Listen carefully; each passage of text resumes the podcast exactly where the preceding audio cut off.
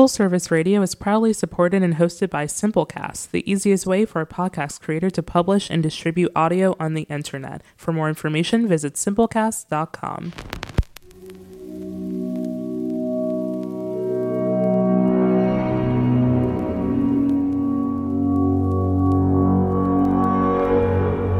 Full Service Radio.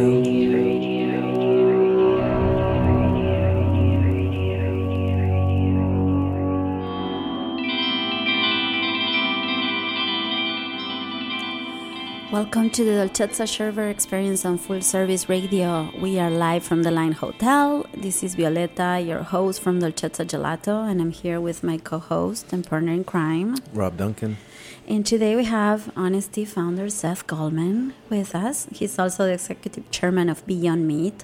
Um, thank you so much for being with us. Seth. It's great to be with you guys. Yeah, thanks yeah, for coming. we're Seth. excited. So I was gonna start the interview with you know asking you about your past and this and that, but I just we just ran into you on the street and you were trying to help this guy. It was raining, and you opened your car and this guy ran out of battery and you were trying to help him. And I was like, you know, this kind of defines. And I don't even know you, but I felt like that sort of defines a little bit of who you are and your character. Um, and so it was so touching, you know, to see you. You know, was pouring. You stop your car, which by the way is a, like I was expecting this amazing car. It's just a very humble, like a- nice car. Well, the problem was it was a hybrid, and I couldn't figure out how to get the battery to uh, charge him up. So uh, unfor- unfortunately, I was not able to help him, but I, at least I did try. But you try, you try, and then you come here to the studio and you have your samples of Honest Tea, which is another one of your trademarks. You know, like I don't know how many years you've been doing this, but the fact that you're bringing samples to us and you have, you know, your product with you and your jacket with you. I mean, seriously, like How I many don't, years has Yeah. Seth carried the So, cooler? so when I got out of college and uh, I'm dating myself, of course, 1987, I, my first internship was in Hong Kong, and I was working for the U.S. State Department, and I would go out and meet all these business people there, and everywhere I went, they serve you tea. And um, initially, I, I was very businesslike, so I said, "Oh no, no, I don't need tea. I just need let's get to business." And I didn't realize that what they were really doing was offering me a way to connect with them, and it was a, a gesture of friendship and a gesture gesture of hospitality. So for me, bringing tea is that way to make that offering, and it's it, of course it is a sampling opportunity, but it's also a way to say we have the chance to connect. A hundred percent. That's what food does, right? Right. Well, the well, you first know, big even connector. even more so. I mean, in, in that vein, as far as tea is ritual and connection, Right. Where uh, you know, Violeta comes from Argentina, and now her folks live in Uruguay, and they have the mate tradition Right. down there, which is so much. That that's what it's about. It's Right. really about getting together and socializing and connecting and breaking bread with that tea That's mate right. That That's they right. pass around and share with each other. And it's a really big part of their culture. So it's also a way to say, yes, we're happy to do business, but let's also make sure we have the chance to share Get to know together. each other. Yeah, yeah, yeah, yeah. that's Beyond that's whatever. so that's so important. That- That's some that thing is like let's do business, but let's also do other things. That's right. So you know, being played out on on the world stage right now, as far as I, I, that that mono value of things. Yeah. There are there are there are other things to value other than just the bottom line and profit, which is extremely important. But when it becomes the mono value, it Yeah. seems like that then becomes a problem. Yeah. you know, Yeah, for that- sure. So you were just talking about this time in Hong Kong, and, and I, I wanted to talk to you a little bit about traveling because Robb and I met in Brazil, Yeah. in the Amazon jungle, mm. and that those like in our early twenties, and for us it was extremely informative to who we are. Yeah. And I read that you you know you traveled too, and you taught English in in China. And, and Russia, Right. And so, so tell me how important those, you know, abroad experiences were for you in your, in your formation. and, and when was that? How, Yeah. how old? So right after college, so um, you know, I, I think that the early twenties are probably the most well, you know, basically anything up through twenty five is like infor- formative for your whole life, and so, you know, um, obviously learned a lot in college, but immediately after college, it was still I would call part of my education, even though I wasn't in a, a formal institution, but I had studied Russia and China in um, at, at college. I was a government major, and so I wanted to understand. And even, you know, my major was comparative government, and I looked at what was happening in Russia and China, which at the time were communist countries. And so, like, communism fascinated me because I knew there was something wrong with it. But I also knew the I, there was something in the idea that was noble. Like it obviously went way, way in the Well, wrong the direction. word com- it comes from commune, Com- yeah, and so the this idea original idea, yeah. was not to have money, even right? Right, if you read Marx and Yeah. you, you, you read the the Capital, right now. Yeah. So so you, you go back to uh, something very pure that, That- of course didn't manifest the way Right, you know right. we, we all know how it went. Yeah, so that idea that of, of shared of shared um, fortunes together, that there's something there that's noble, and then obviously it just got handled terribly, and so I wanted to see firsthand why it went wrong and how it went wrong, and so spent a year in China teaching, and um, the reason I chose teaching was because my Chinese wasn't great. And so here, by teaching, I had an automatic excuse to meet and interact with all these Chinese students. Uh, and so that was a wonderful um, year, and I learned a lot. And the other thing it did, it was my first, so, um, you know, I grew up in Boston. I went to school at Harvard, so I was also in Boston. And I hadn't really flown the coop. I hadn't really had that chance to just go out on my own. And so for me, going to China was educational in terms of the experience, but also personally to be out.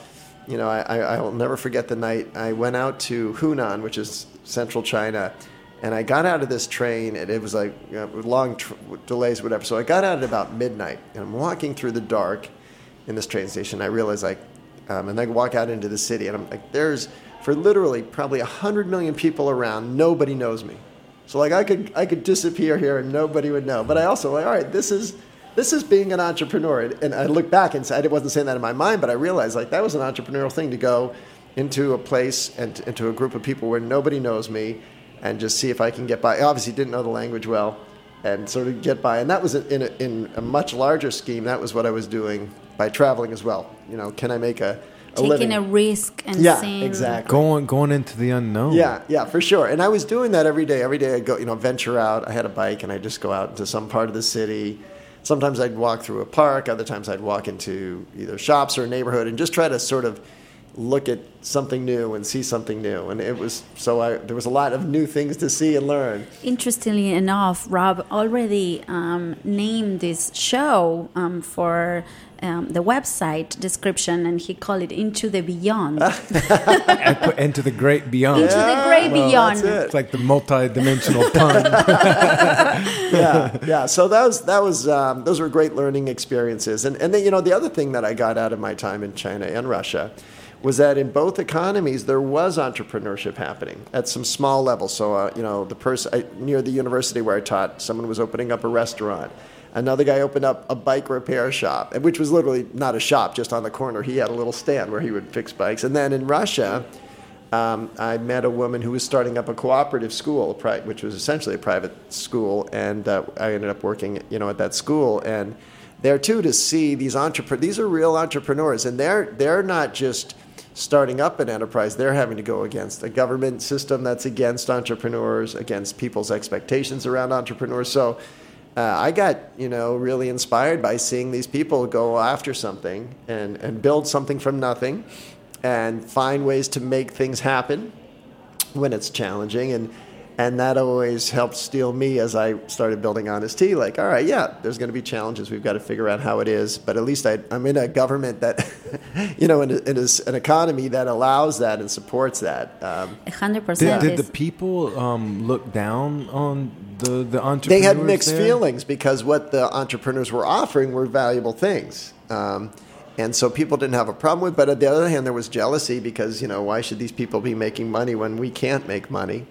And there's always, um, especially in Russia, corruption in the system. And so um, there, it's on the one hand you could say, well, these entrepreneurs were corrupt because they were, you know, gaming the system. But of course, you know what we've seen is there's a lot of corruption. So Yeah. um, when you don't have an economy that supports free commerce, you, you can't, as an entrepreneur, survive without having some element of what people would call corruption. But Right. um, those are just the that's kind of what shows you how it was a warped economy. And and you know you could look at what's happening in the United States today and, and some of the companies that have done some crazy things. You know, I was my wife and I were just talking about what happened at WeWork, and, and you know, so so for somebody to walk away with a billion dollars when shareholders have lost so much money. That's, we just listened to the what was The that? Daily. The Daily. daily. or no, was it the? It was the Was Daily. it the da- yeah, it was Yeah. the daily on. on yeah, that with the story. workers saying, "Hey, um, we We're were get- we're we were getting a fired." community. Yeah. Remember? That's Like, what the yeah. values were. That seemed now kind of like um, it Yeah. was more spin than Right. um, reality. Right. So there's you could say I don't know that that's officially corruption, but it's certainly you have to question It's the a corruption of, of, it's, it's the ego trip, right? Yeah. It's also what happens to Right. to a person when when they get very rich and they are adored by everyone around them and everyone is enabling them. Yeah.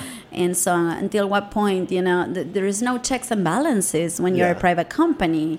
And so and, And when you get to the point of we fly, you know something is like gone wrong. That whole we everything it was Yeah. like a, um. it, it becomes a that little bit of a cult you know, of personality. I think I think you, you Right. do a terrific job at, at not becoming that person.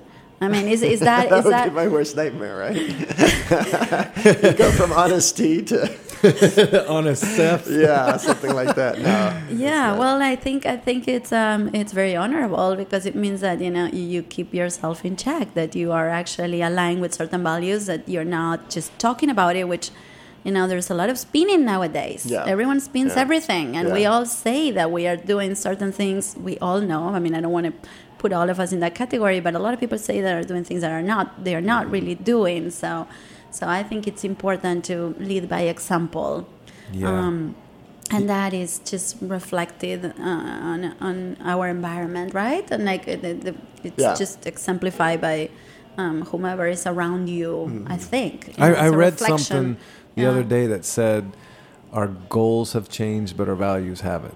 That kind of thing was something that was like that's interesting to put it that way. As far as kind of no matter really what happens around you, th- you know, Yeah. you're changed, but you're always the same. That kind of balance, as far as um, I- I saw, I thought that was interesting the way that they put that. I, I have a question though for Yeah. you. Back to um, being in um, Russia and China. Yeah. Did you learn about like um, what made communism fail when you said you were interested in going yeah, there to well, see? I did, um, and I and I'd done this also sort of in my thesis. But you know, people need incentives. So there's the carrot and the stick, right? The carrot is you get rewards. The stick is if you don't do this, you're you know going to get punished. And people need the carrot. People need positive incentives to, and everybody wants to. The other thing I found, people need to be empowered, and the ultimate failure, I think, of what why communism didn't work. People didn't have any sense of personal power, like you didn't have a direct connection between your work and the results. So you could do incredible work, positive work, and not feel any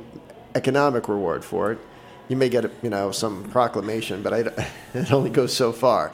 And so, um, you know, to me, the reason I think entrepreneurship is such a powerful vehicle for growing our economy, but also for making results change, powerful change happen, is because people get to feel rewarded for their work. And and when you don't have that, it fails. And then, you know, you can look at our economy today, and it gets, you know, then it gets to a bigger when you look at the political debate. So, should we have multi-billionaires? You know, and and the the reason people argue that we should is because they people need to be rewarded. And so, uh, you know, the question is, what what point is it is too much too much? I don't. And obviously, the United States hasn't really grappled with that. that that's that's a very hot, complex, complicated debate Yeah. that seems to be um, have you know people are talking about They're it talking now. about it. Well, But I- accumulation of wealth, I mean, and, and inequality, right? Yeah. Because Yeah. goes back to because then that. because But- you know so that on that was what you it sounded like you saw that didn't work on the communism yeah, system. they were so way out of whack. I On the mean, they were- communist. yeah, that that was that was the failure. It was just you could when you rob people of rewards or incentives, then you rob them of motivation, and and that's that's terrible. Well, it was fatal for these economies, and you could argue, and obviously China's evolved since then, but for Russia, that was what you know really. So you know, a really quick question. I know you have such a, a, like a list that I want to um, stick it. to.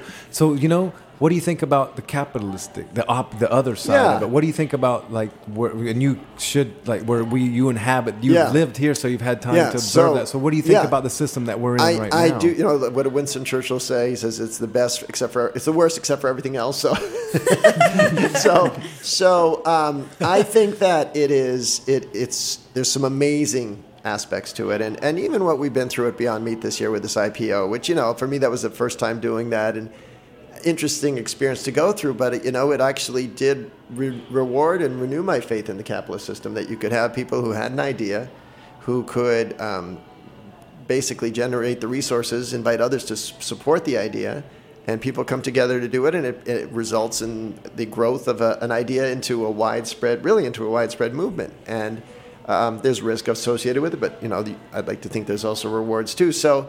I actually, um, I think entrepreneurship is fantastic, and I think we as a as a society have to support it in every way we can because that's um, the, even the challenge. Every with almost every challenge, not every challenge, but almost every challenge can be so, um, corrected through entrepreneurship, and so we have to find ways to, to do that. And you look at our food system, it sort of got to a terrible place probably the, around the 80s, and, and I think we've been a lot of entrepreneurs have been helping us move away from that in, in a positive way. And it's, it's happening. It takes time, but it's happening. Yeah. Um, and so, so I, I, I, I have yet to see a better model is one thing I can say. And, and look, there's huge shortcomings in our system, and you can talk about the, in ex, the extremes of wealth, the lack of economic opportunity around our con- in certain parts of our country, the imbalances, um, for sure. But uh, I'm still a fan. Yeah, yeah. I have to say, uh, I mean, being business owners, also, it's like we always say that as far as, I mean, Argent, Argentina is not a communist um, place, but it's like just the down there. There's other issues as far as instability and all Yeah. that that they have. It's like it's nice to be able to um, live somewhere where you can execute upon an idea that you have and then Yeah. see how it goes and it is it's it's like going to China and getting off the train or the plane or whatever and you're into the great unknown and Right. being an entrepreneur is so much of constantly being in the great unknown because it never ends That's it. small business Yeah. entrepreneur you always got to move into the next space in the Yeah. in the name of expansion and, survival And there's no other country where people can do what we're doing to that extent. I mean, yes, there's entrepreneurs in other countries, but you just don't see the. The other thing that's amazing about the United States is the creativity. So, you know, yes, there's an economic system that has it, but the creativity, and I think the creativity comes from the diversity.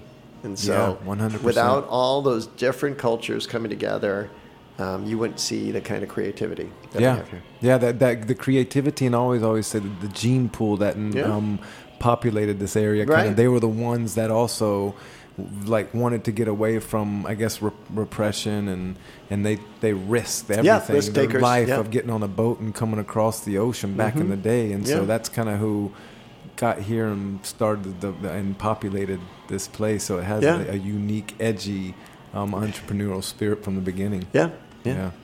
So I'm gonna go back to to to those early twenties. Hmm. Um, so you finish traveling and then you come back to the states and then you work in politics, right? Well, it's kind of interesting. So, in between, after my year in China, I came back to the U.S. and I worked on the uh, 1988 presidential campaign. That's- Dukakis. Dukakis Bentsen, yeah. And that's where I met my, my wife on that campaign. Okay. Then I went back out to Russia for another year and a half. Uh huh. Yeah. And and then you come back and how, how was working in politics and, and how Yeah. did you make the switch from politics to entrepreneurial? So I came back from uh, during the campaign. I had met the folks at Lloyd Bentsen, Senator Lloyd Bentsen, who was the vice presidential candidate. I met his people and liked them. They liked me. And so when I came back to the U.S., I reconnected with them, and I got the job as the deputy press secretary for him. And it was a lot of fun. And it was, for me, uh, he was somebody during the campaign I'd come to admire. Someone who had real integrity, who wasn't uh, bombastic, you know, who just sort of said, respected everybody and spoke, I think, in a way that was, we, they said, a, a workhorse, not a show horse, you know. And so I, for two and a half years, I worked with him. I traveled throughout Texas with him, and um, you know, helped advance the causes um, at the time. And I enjoyed the work, but I felt it was a little bit removed. I mean, I loved being with Senator Bentsen in Texas. We got to meet the people who, you know, he was helping to support. But for the most part, it was pretty especially since I wasn't the one making the, the decisions, it was a few steps removed. I thought I want to get closer to the action. And so I left his um, office in 1993 and went to um, help launch a youth service corps program in Baltimore. Um, so I did that and became, we took over a program for the summer of that, uh, that year that was the precursor to what became AmeriCorps. So it was a demonstration program. And so I did that uh, for you know that year of '93. But I also felt as I was doing that, this is good. But if this is going to become a national movement, people need management skills because we there was they brought together all the different programs from around the country, and I saw a bunch of people who were really um, idealistic, but didn't have management skills. And I thought, oh, this is going to be a hot mess if, if we all these people like, you know, let's let's take some all these actions and not really understand how to how to make them happen at scale. So I, I felt like going to uh, business school was the right thing to do, and so I got into the Yale School of Management, and that was where I went. And uh, from there, I got opened up to this whole idea that there was a way for business to be involved in social change, but still, you know, look at it as a for-profit. And that's where I, I would say I switched over to the for, the private sector. And so, um, you know, I, I, think I've still. I'd like to think I'm still involved in the national service movement, but through through the you know the business sector. So, so what's your origin story? And I'm sure you told it four million times. We like Robb Oh, and I are yeah. so. Like when I hear myself telling it, sometimes I'm, I just like I, I can't even stand it. So I'm so sorry for asking you this. and I know you've you've probably told the No, that- story the- four so million times, but I know yeah. I know Yeah. you met your professor, right? right. That became your partner Yeah. at the Yale Management School Yeah. and um, et cetera, et cetera. Yeah. So I, I won't tell it for you. Actually, I, Okay. I, I will make you suffer. Yeah, so in uh, 1995, I was in Barry Nalebuff. Barry's my co-founder, and I was in his competitive strategy course. And it was a course. The case study we did was called Coke versus Pepsi, and it was just about how these two companies competed in the soda wars, the cola wars.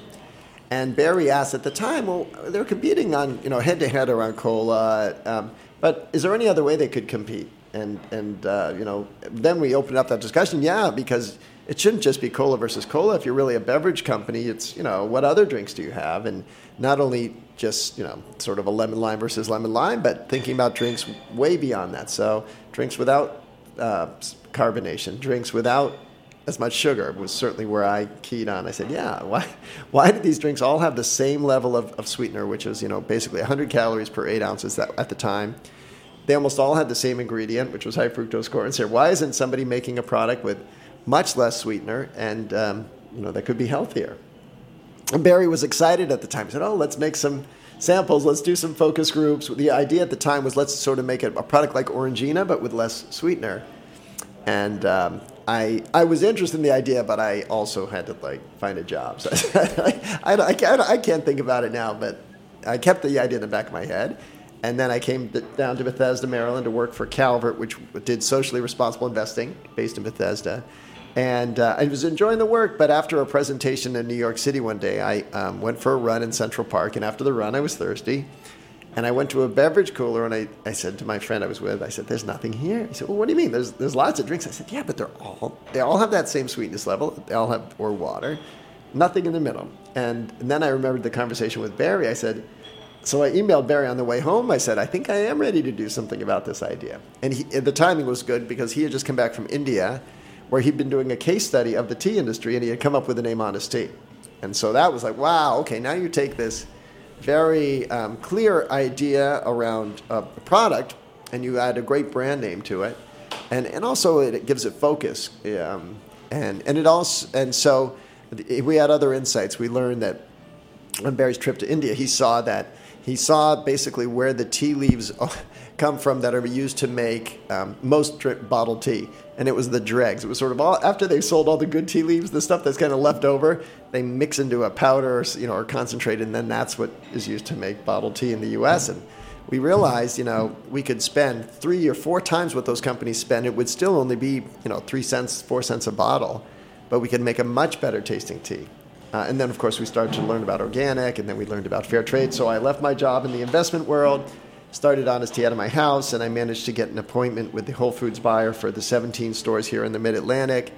And uh, so I brewed up five thermoses of tea, and I got an empty Snapple bottle that we pasted a label on, and presented it to the Sounds buyer. familiar. Yeah, right. And I said, you know, we'd love to sell this in your store. And the the, the terrifying moment for me was when he said, okay, great, I'll take 15,000 bottles, and we never made it anywhere but our kitchen. So that was that was hard, but it was fun, and that was how we got started. And it's a great story. Yeah, you know, it's like there's so many like great ideas that come from like this, you know, this void, right, on the, on the market, and somebody seeing Yeah. a better way to do things. Uh, but it also needs to be like the timing was perfect, and then your professor partner coming back from India and coming, you know, uh, Yeah, with this but I- idea of the perfect name. Yeah, but the timing is never, per- at least for me, timing is never Yeah, uh, perfect. perfect is a bad word. Yeah, I'm sorry. yeah. Perfect doesn't exist. Yeah. But I mean, things need to align a little That's bit. true. That's um, true. And it seems like things align, and uh, you, we can all see voids, you know, here and there. But from there to to for those voids to be meaningful to us, Yeah. and for us to be at the perfect time in our lives, in which or Yeah. stop stop with the word perfect. Yeah. But at that time in our lives, in which we think we can, you know, take that leap. I mean, there's a lot of Yeah. things that need to happen, and it seems like they, they, they sort of manifested for you at that time. Yeah, Um, but just to show you why it wasn't perfect. So, so literally the day that Barry and I were brewing the tea in our house to prepare for the, the presentation with Whole Foods the next day, we're in the kitchen and we've got teapots and thermoses all over the everywhere.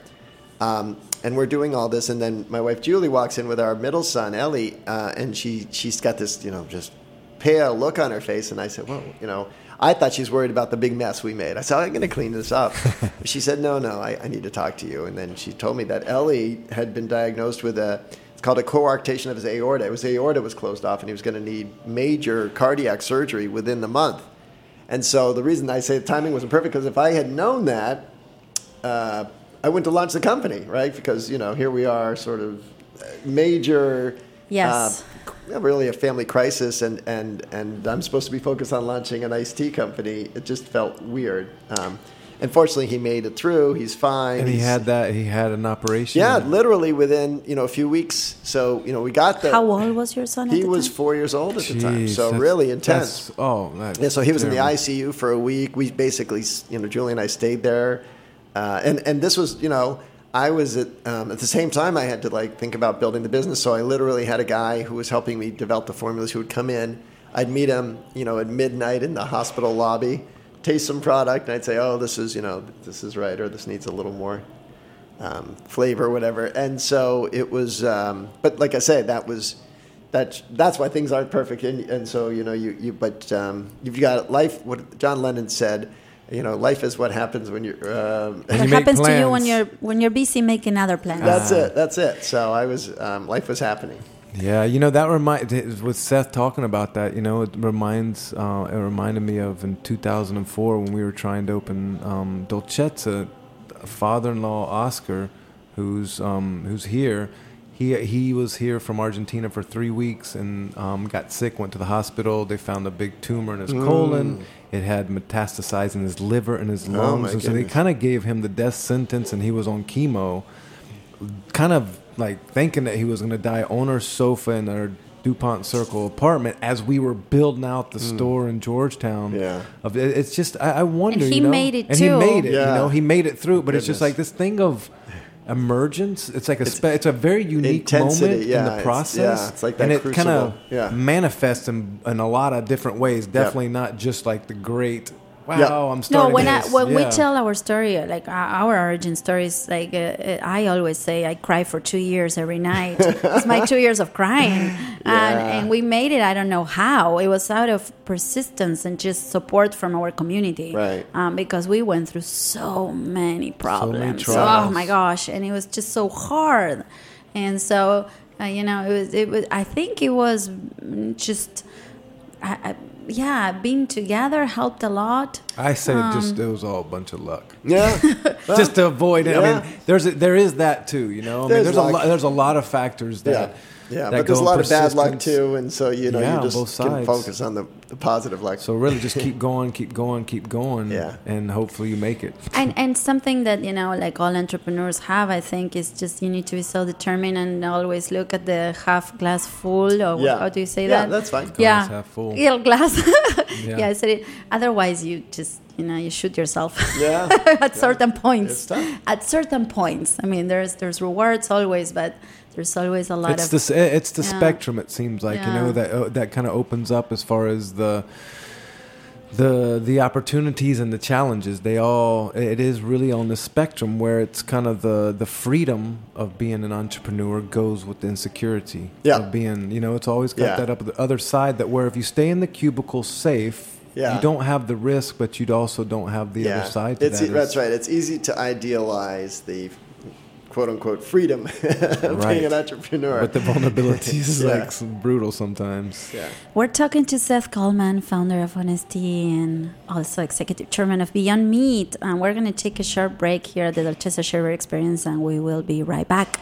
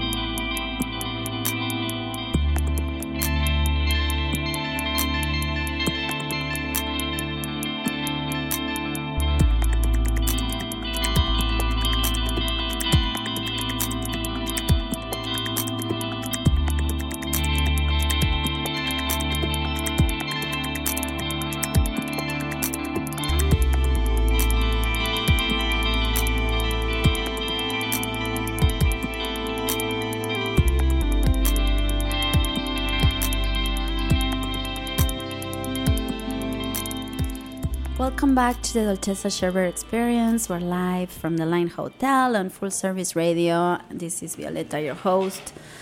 We're here with Robb, my co host, and Seth Goldman, founder of um, Honest Tea and executive chairman of Beyond Meat. So I know that your whole family is vegetarian and you're all like very healthy and conscious eaters. So so where did your passion for good food come from and, and how did you convince everyone in your family to well, follow you? So what's funny is that I didn't. It um, it started with our son, Jonah. Ah, okay. he convinced everybody. Jonah did that. Yeah, Why does he that not surprise me? Knowing Jonah a little bit. Yeah. so when he was 10 years old, we went out to a uh, animal sanctuary called Poplar Springs Animal Sanctuary in Poolesville, Maryland. And I had just heard about a volunteer project that Calvert had done there, so I thought, oh, that'd be a fun place to spend a, weekend day with the boys. And uh, we went out there and had a lot of fun, you know, just helping to feed some of the animals and raking, you know, sort of uh, re- putting new hay down for the chicken coop. And we met a, this wonderful turkey named George who followed us around and was so friendly and everything. And and then we went home, and I think that night we actually had um, this wonderful Peruvian chicken that we used to like as a family. But Jonah was eating it and looking at it, and he said, "You know, this, this, this leg, this chicken leg looks just like George's leg." And he's like, "What's the difference between George and?" I said, "Well, And this poor Peruvian. yeah. This one came from Peru. He's illegal. Jorge. What is it? Jorge's leg. so, uh, you know, we didn't have a great answer for him what the difference was.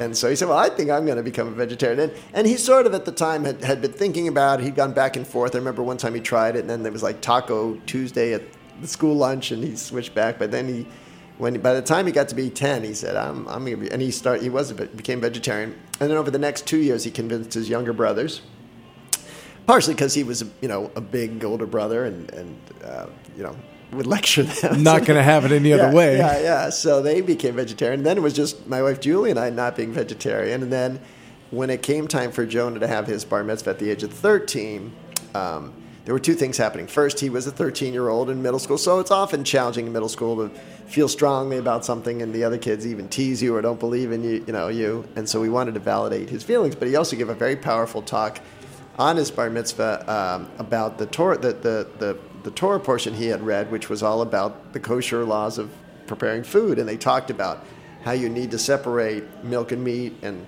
uh, because milk is, is life and meat the meat is death. You shouldn't mix the life with the death, and that you have to pour out all the blood from the animal because the, the blood is the life, and you, you shouldn't be eating the life. He says if you're so concerned with not eating the life, don't kill the animal, and then you know, and if you can meet all of your dietary needs without killing animals, why wouldn't you do that?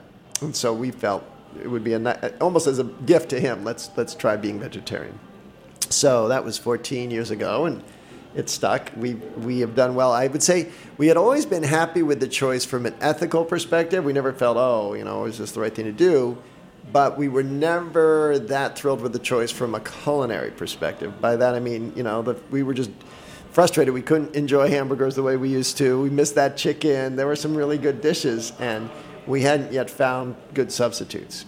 And so that's kind of why when I, when Julie actually came across the idea of Beyond Meat, I was like, oh, this could be a really big idea. When was that? Tell me more about it. So that it. was in 2012. Um, we had sold Honest Tea to Coca-Cola, and we um, were still. I'm still working with uh, Coca-Cola and Honest Tea, but I I started to get that entrepreneurial itch. Like I think I want to try take on a new challenge, and was trying to think what that challenge would be. And when Julie read about this company getting started out in California that was seeking to replicate the taste and texture of meat using only plants, I said, well, that sounds worth looking into. And Julie said at the time, if this company succeeded, it would be the best birthday present. She read the, the article on, on her birthday, it just so happened. She said, that would be the best birthday present ever. So I reached out to just sent an email to info at beyondmeat.com and said, you know, I heard about what you're trying to do. And if there's, and they were just about to launch into retail. They had, their sales were under a million dollars and they were selling just in food service. And so I know a lot, I said I know a lot about launching brands,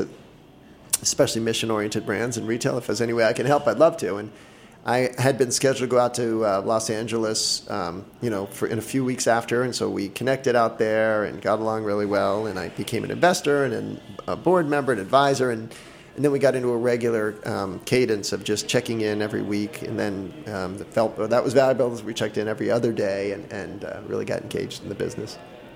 So tell me more about. Um, so it's it's pea protein, right? Yeah, that but the, you guys are the- using? Mm-hmm. the- yes, that's our main ingredient. But the real idea with Beyond Meat is that um, it's a recognition that all meat comes from plants, right? Mm-hmm. And what happens is animals eat plants, and they use their digestive system and their their um, skeletal system to convert the plants into into the meat that we or the muscle that we harvest as meat. And so, what Beyond Meat said as well, if you really understand how meat is composed, um, you could just create meat directly from plants. You don't need the animal. And so when you do an MRI or high definition microscopy of uh, meat, you can just see it's an assembly of amino acids that form. They're bonded to fats and to water, of course. And, and so all these things exist in the plant kingdom. And then how do we how do you basically stitch these together in a way that replicates the taste and texture of meat? So yes, pea protein is key, as are the fats. Uh, there's, there's canola oil and coconut oil, and then obviously water, and then uh, flavoring. And uh, uh, we're getting really close to replicating the taste and texture of meat. It, it's amazing. It's inc- it's incredible Yeah. for anyone that hasn't had Beyond Meat. It's just something that Yeah, it's not like the veggie burgers of the past, Oh, right? that we're so order. bad. Talk about another like you know Oh, void. Yeah. Well, that's I, Yeah. I've joked before that um, veggie burgers were a conspiracy by the meat industry to discourage people from being vegetarian. Well, 'cause it- nowadays you would have a great audience with conspiracy theories right, everywhere. Right. right.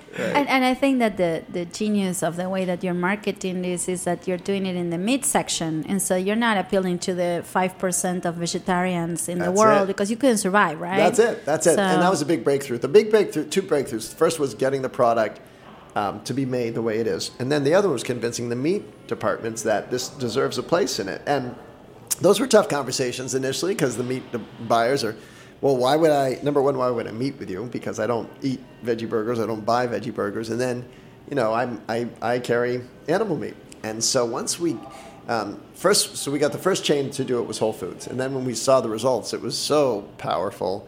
Others were willing to take a risk, and so Albertsons was next, and then Kroger.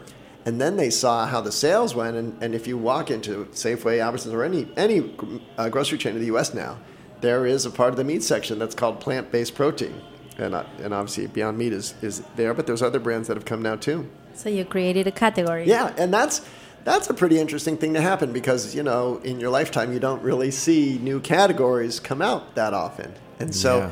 This one, I, I, I, to put this in the arc of human history. I mean, I think by the time our grandchildren grow up, they're going to be.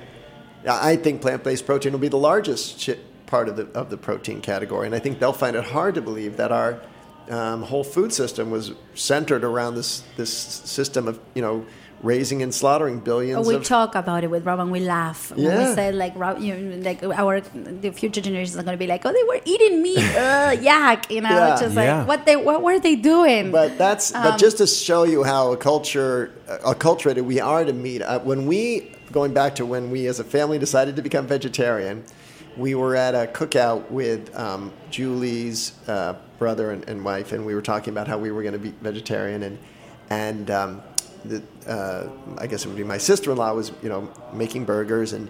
She said, "Well, what are you going to eat?" And we said, "Oh, you know, we can eat tofu." She said, "Oh," she said, "Tofu's so gross." And as she's saying that, she's molding dead cow flesh into into burgers, and that's Right. not gross, you know. And It's just so, cul- it's a cultural thing. That's it, right? Yeah, Yeah. yeah. It's so true. But definitely, you know, with with overpopulation and climate change, Yeah. I mean, there's that's the way to go. I mean, yeah, It's the only way forward as far as Yeah. with kind of this situation Yeah. that we find ourselves. yeah. on- We're on not going to be able planet to right now. feed seven billion people on the kind of diet we have in the United States, and let alone ten billion is, is where we're headed. So Yeah. um, it's an, it's it's something um, that's important for for both health and uh, global resource constraints, and, and it's an exciting time to see people you know really recognize that. Yeah, you know, I mean, it is um, since 2012 being involved with Beyond Meat. Yeah, I'm sure you feel like right now it's blowing up. Yeah, know? it's it's uh, there's a movement going on, and we're we're a face of it. Um, but there's something bigger than us for sure. But Yeah. it's nice to be, you know, to feel that support, which we do. yeah, and the groundswell of that is the is the youth. Yeah. I mean, like, I guess your Yeah. three boys are part of the. Um, are they the um, millennial generation? Oh, I don't, I don't know how you define not? it, but they're Yeah. certainly on board. But it's also interesting to see older generations too. People who were. It's funny. I just got an email today from our the one of the bankers we worked with on the IPO. Who's who's an old sort of steak and potatoes guy, and he's been vegan since like mid October. Wow. And he says he's lost twenty five pounds. He feels so you know, and it, it's just and, and look, I don't know if he'll stay vegan, but it's like wow, okay, you know, that's a big shift. Yeah, yeah. So, so you mentioned the IPO. Um, so so you founded Honest Tea, and then you have this great success story. You end up selling to Coca Cola, but you know keeping control of your company for a while, um, in in a, in a position of strength from an equity point of view. Yeah. But still very small compared to what you did with Beyond Meat, right? I mean, in terms of raising capital, in terms Mm-hmm. Yeah. of going Oh, yeah. public. Yeah. So how is like we We're at the- we're the we're always of- trying to go to the next level. Yeah. How is Well- at those next levels? How do you raise a hundred million dollars? How do you No. go public? How I do don't you think you want to raise 100 million if you can avoid it. Yeah, we're Yeah. definitely No, not. no, no, uh, not uh, for there us. No, no, but just saying, yeah. as- as so I'm- it depends on the business, right? I mean, for Honest Tea, we raised $10 million over our first 10 years, and it was all from angel investors, and that was the right thing to do. It was a, um, it, it helped us keep control, and we found supportive investors who were on board. For Beyond Meat, we, um, you know, it's so science driven that we had to get a bunch of scientists to put R&D in, and, and it was a long-term investment, meaning it wasn't going to be profitable really for the first eight years. And so um, what we did was spend a lot of money on R&D, and uh, but we raised over $100 million. And obviously there's not, at least at the time, there weren't many angel investors who had that kind of wallet or appetite. And so um, we did have to raise it a different way, but it was also a bigger prize. Um, and so, you know, the meat, the iced tea category is maybe $3 billion. The meat category in the U.S. is maybe 300 billion. So it's just a different scale of opportunity. And of course, globally, it's 1.4 trillion. And so it's the biggest category in food.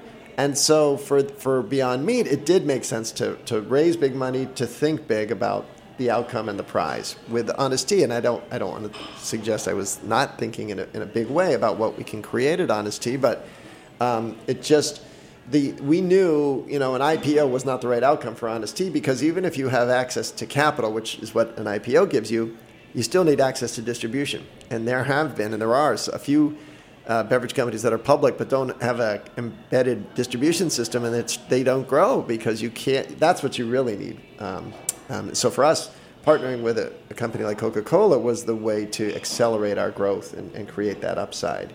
So part of it is you have to think about what the right outcome is for the business you're building. um, and that'll help determine the kind of money you raise, who you raise it from, where you go with it. What, where do you see this um, Beyond Meat journey going? Oh, so we're we're interested in becoming, you know, a global protein company. We are we are, you know, we, um, our CEO Ethan said the other day, uh, this company like Tyson Foods, they maybe do 30, 40 billion dollars in sales. That's we want to be that company. We want to be doing that scale of sales and. And you know, if you look at what's happened, a great analog is the um, uh, what's happened in the dairy category. So plant-based dairy is, is about 13% of the dairy category. Uh, and if we can get the meat category, plant-based meat, to be 13% of, of the meat category, that becomes What is it right now? Oh, it's less than one percent in the U.S. So, so, um, but it's obviously growing very quickly. And I think the reason that'll happen, the reason I'm confident that'll happen, is because the plant-based dairy substitutes actually are, for the most part, not. Well, I, I think they're not as good as milk. I don't think they taste as good as milk. I don't think a lot of them don't have the same nutrition as dairy milk. Right. Um, and, and, and so there's some flaws to them. I think um, a product like Beyond Meat is much closer in taste to animal based meat, has nutritional advantages as opposed to flaws, but it also has the protein. It just doesn't have cholesterol, it has less saturated fat. Uh, and also, over time, we're going to actually be able to make our product for at less cost than animal. less cost and, extre- and then extremely less impact. Yeah, you know? much less resources. We use 99% less water, 93% less land to make a, a Beyond Burger versus what it takes to make a beef burger. So um, we have a lot of advantages again. And the other thing, of course, is our competition, which I, I mean is you know a cow hamburger isn't evolving. Like cows, cows aren't evolving anymore. They're not getting cheaper. They're not getting tastier. They're not getting healthier. Um, Yeah. And so we, we, we, get, we have a static target we can go after, and every quarter we keep improving. Um, so, so it's easy to feel bullish about what we're doing. What do you say to to play devil's advocate to people that says that it's highly processed? Yeah, that's just a question of two processes. So what happens? You know, what is what is a process that creates a cow hamburger? Well, it, technically, it's an animal eating um, plants, puts it through four different acid baths. That's its stomach, uh, and then that animal is slaughtered. And if you were to talk about, well, can you get to see what happened? What's the process? You, you know, if you, if you were a reporter, say, hey, I want to go film. You know what happens in the slaughterhouse today. It's not That's pretty. that's not a pretty thing. And there's also a lot of other um, byproducts of, of um, cultivating animals, whether it's antibiotics, hormones, other things that people don't necessarily want in their body. So, you know, from our point of view, we just take the we take the peas, we um, we separate out the protein from the fat from the starch, uh, and then we run those peas through the exact same piece of equipment that you use to make pasta.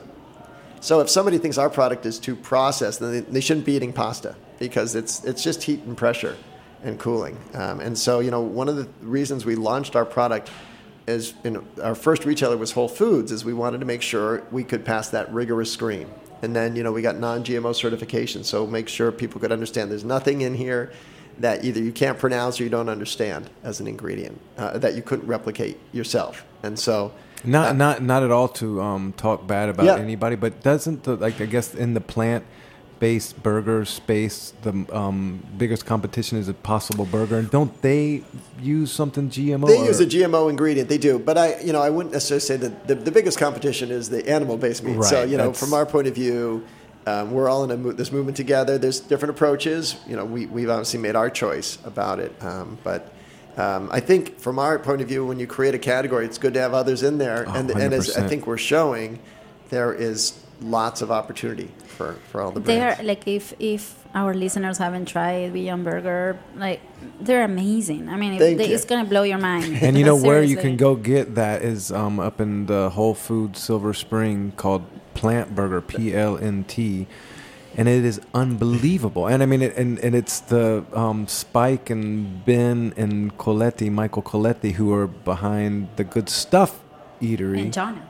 yeah. Right, Jonah, right. But. I'm just saying the burger experts Yeah, brought into it's the really plant fun. world. Spike that- Mendelsohn that, and make Jonas this burger. Goldman, Seth Yeah. Son Yeah. um, are part of um, their founders. Um, as well as your wife, Yeah. uh, on this venture. And yeah, if you want to try an incredible And there's a crazy burger, rabbi involved, which is always good to have around. He's They got the become our, my, our best friend at Yeah, our factory, like twice a week. We we lo- we He's did very this. passionate. Um, uh, uh, we did a sorbet. This etrog. I heard, I heard, Yeah, I it saw was that video. fantastic. And we met the guy a couple days ago that brought seventy cases individually wrapped etrog. Amazing. For, it was amazing. So. Yeah, go to Whole Foods Silver Spring, and and if you're um, questioning or doubting or, or curious about it, eat the burger up at Plant Burger Yeah. inside of Whole Foods Silver Spring. It will blow you away. It will redefine what a, a veggie plant based burger, non meat burger is. It's amazing. And for the rest of your listeners who are outside of uh, Maryland, you know, uh, we have a national lunch with Dunkin'. Um, so our breakfast sausage patty, we lunch with them, is Beyond Breakfast Sausage Patty. It's, Oh, it's with Dunkin' amazing. Donuts? Yeah. Oh, wow. I had no idea. Yeah, That's Yeah. incredible. It's the largest uh, launch. It's in 9,000 restaurants, so it's the largest launch of any plant-based uh, protein. you must be learning so much uh, just uh, um, of this stuff at a different level. You know? Well, it's fun, you know, and uh, obviously with Honest Tea, we, we were we're in, you know, Honest Kids is in McDonald's and Wendy's and Chick Fil A and Subway. So That's some right. in some cases, it's got to you know give me the chance to reconnect with some of these accounts and and you know be able to talk with them. We're doing a test with Subway right now. We're doing a test with uh, McDonald's right now. it's gonna be huge. Oh, Um, the, the bus. Get get aboard the bus. Jump So on the bus. just just to close, but you just announced that you're leaving Honest Tea at the end of the year. So so I, I- are you gonna be fully immersed in Beyond Meat? What else is there for you? What's yeah, so a little about and that. why now? Right. So it is. It's a big decision, right? I've been doing Honest Tea for 22 years and love it. Still love it. Still proud of it.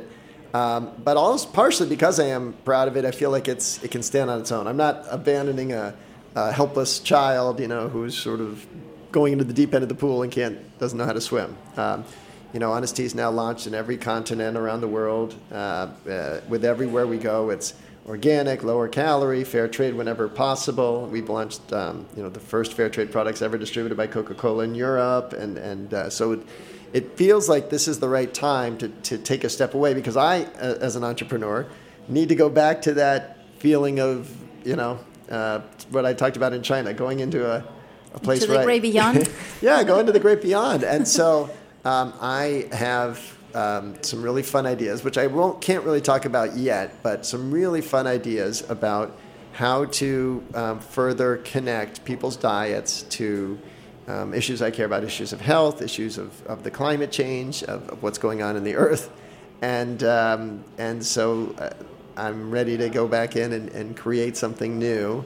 And uh, of course, keep my role with Beyond Meat for sure. I will. I will still uh, stay on as exec- executive chair of the board. But um, as, as Julie says, so you know, I, I spend seventy five percent of my time with Beyond Meat, and then the other seventy five percent of my time is when I'll create that other enterprise. Never ending. Thank you so much, Seth, for being with us today. Oh, it's it's been really fun. lovely talking yeah, to you. thanks. Thanks so much for Sure. um, coming in and sharing your story. Just one last thing before. Yeah. break. What what advice would you have to any of the uh, pe- folks listening who maybe are thinking about taking the jump into doing their own thing? Yeah. What would you say to I think them? one of the keys is it's really got to be noticeably different than what's out there. Like you may be passionate about something, but unless it's dramatically different, it's just too competitive out there. They just you know, the world doesn't need another chip or another salsa. You know, it's like it's got to have something that's breakthrough different, and and um, people often overlook that. And then of course, when you get that, if you can connect it to impact, connect it to something you care about, then it it, it gets to be more than just a a business opportunity. It becomes a cause. Yeah. Wonderful. Well, thanks so much for Sure, everything. yeah. Coming in and speaking with us and sharing with us. Yeah, great to be with you.